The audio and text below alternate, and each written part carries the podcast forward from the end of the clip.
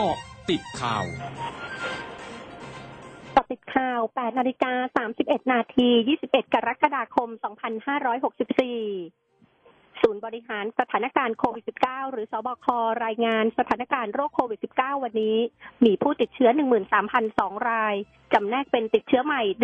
11,953 ราย ติดเชื้อภายในเรือนจำและที่ต้องขัง 1,049 ราย หายป่วยเพิ่ม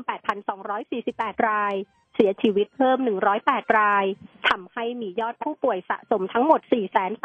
439,477 ราย เสียชีวิตสะสม 3,610 ราย สำนักงานสาธารณสุขจังหวัดศรีสะเกดรายงานวันนี้พบผู้ป่วยติดเชื้อโควิด -19 เพิ่มขึ้น 125 ราย รวมมีผู้ป่วยสะสม 1,925 ราย รักษาหายเพิ่ม 66 ราย รวมรักษาหายแล้ว 914 ราย ยังคงรักษาอยู่ 1,004 ราย มีผู้เสียชีวิตสะสม 7 ราย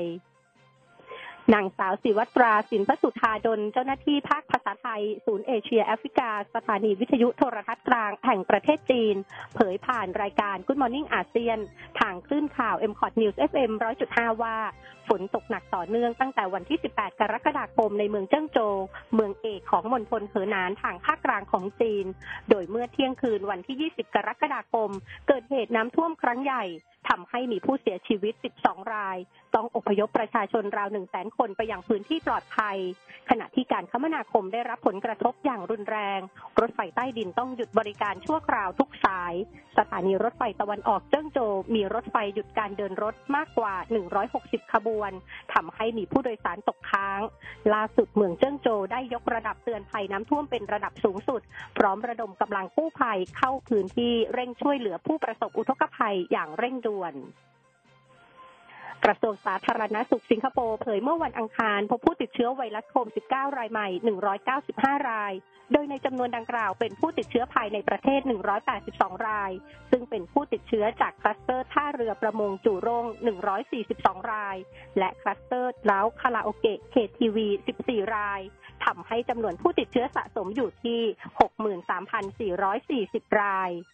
ส่วนที่เวียดนามกระทรวงสาธารณสุขรายงานเมื่อวันอังคาร พบผู้ติดเชื้อรายใหม่ 4,795 ราย ซึ่งเป็นผู้ติดเชื้อภายในประเทศ 4,789 ราย และอยู่ในเมืองโฮจิมินห์ซิตี้มากสุด 3,322 รายทำให้จำนวนผู้ติดเชื้อสะสมในเวียดนามอยู่ที่ 62,820 ราย เสียชีวิตทั้งหมด 334 ราย ปิดการซื้อขายตลาดหุ้นสหรัฐเมื่อคืนนี้ดัชนีดาวโจนส์ปิดพุ่งขึ้น เนื่องจากนักลงทุนเข้าช้อนซื้อหุ้นที่ร่วงลงอย่างหนัก นอกจากนี้ตลาดยังได้ปัจจัยบวกจากผลประกอบการที่ดีเกินคาดของบริษัทจดทะเบียน รวมทั้งรายงานตัวเลขการสร้างบ้านของสหรัฐที่สูงเกินคาดในเดือนมิถุนายน โดยดัชนีดาวโจนส์ปิดที่ 34,511.99 จุด เพิ่มขึ้น 549.95 จุด ดัชนี S&P ปิดที่ 4,323.06 จุด เพิ่มขึ้น64.57 จุด ดัชนี NASDAQ ปิดที่ 14,498.88 จุด เพิ่มขึ้น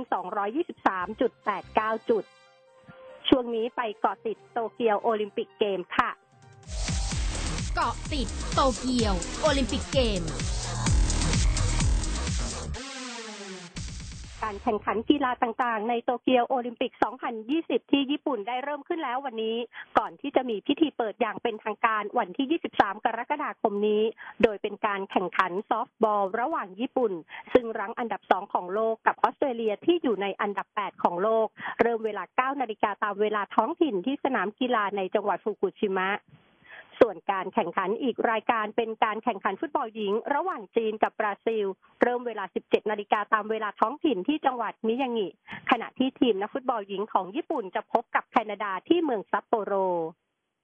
ทั้งหมดคือเกาะติดข่าวในช่วงนี้ภัยดัญญางานสถินรายงานค่ะ